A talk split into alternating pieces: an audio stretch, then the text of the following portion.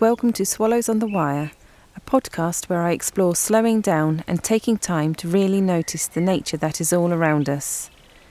I invite you to join me as I delve into the fascinating joys of the natural world and all it gives us if we stop for a moment and pay witness to its wonders.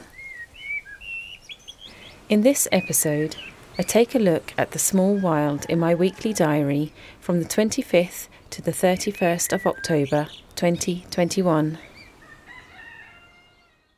Monday, the 25th of October. Two pied wagtails strut the apex of the roof, calling insistently to each other. A short walk around familiar fields. I disturb a huge flock of rooks and crows. They rise up as one from the green and circle and cool before dispersing over tree tops. Plantain grows out of grass, now covering what was once a wheat field. Top heavy with bearskin hats, it waves hypnotically. Thousands of brown cigar heads jig a mirage like the warped air of a heat wave. There are still blackberries and sloes in the hedgerows and the swollen red hips of rose. A robin sings loudly, its song carrying around the field edges. A buzzard cries in the distance. A long sinew of dead and dried bramble lies on the grass, like a snake basking on warm ground. Under an oak, I stand and close my eyes to the sun. It has become unseasonably warm once more. Without continuity of temperature or season, I worry for nature. How can it know what it is supposed to be doing from one day to the next? It is late October and a warm wind blows.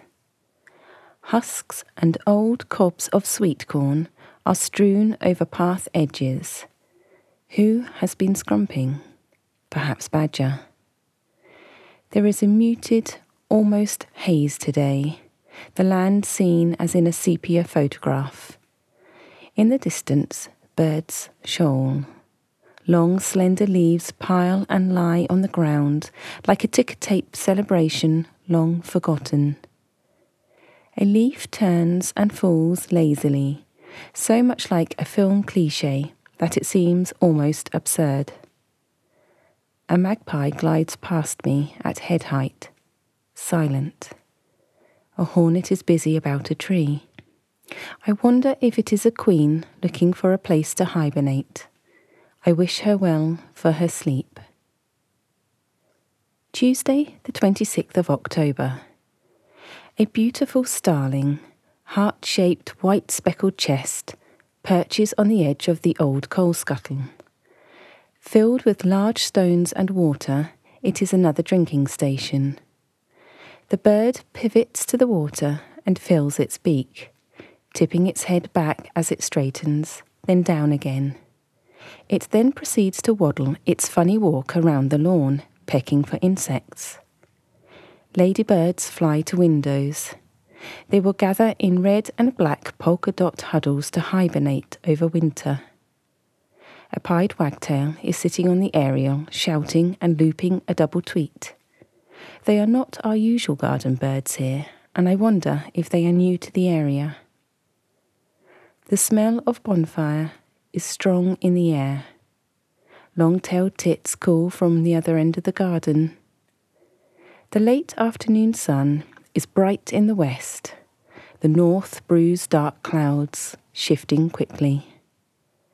There is a bird somewhere that sounds as if it is laughing not the throaty cackle of a magpie, but higher pitched, more like a giggle.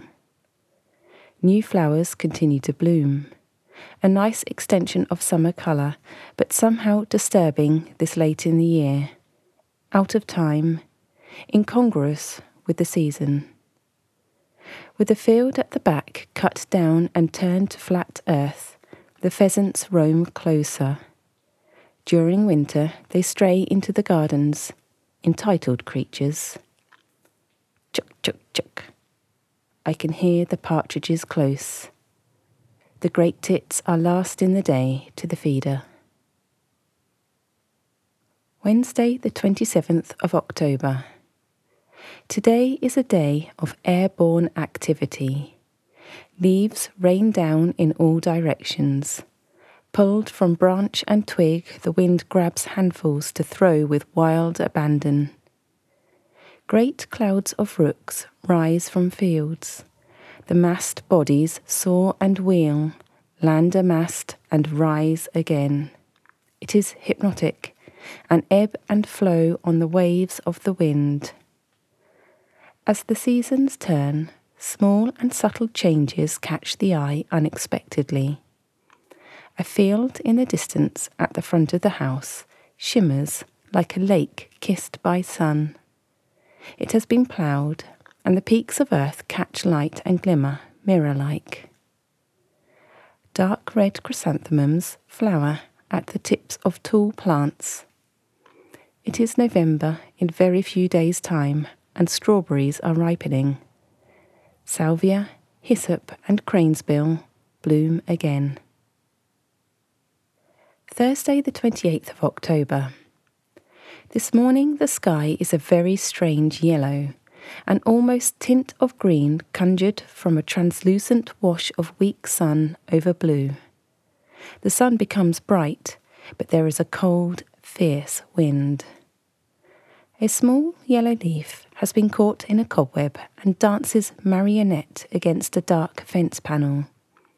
The harsh chuck of a partridge comes from the tree line at the bottom of the garden. All the chickens along the road are vocal.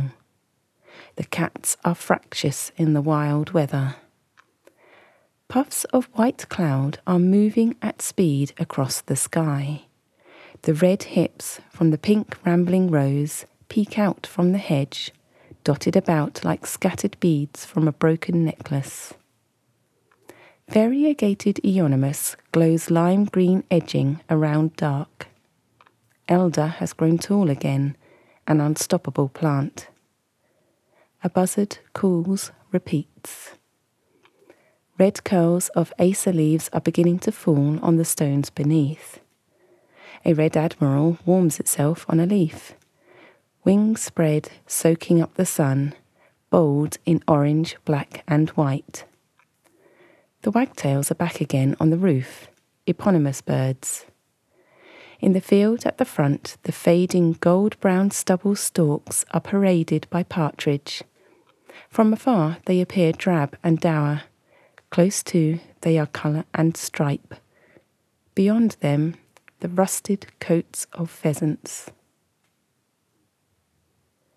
Friday, the 29th of October. An odd dull glow envelops the sky and land today. There has been a strange, eerie feel to the air. It began distant and yellow. By the time I drive home from work, it is rust and bruised purple. The underbellies of gulls, as they fly silently over, are blushed pink.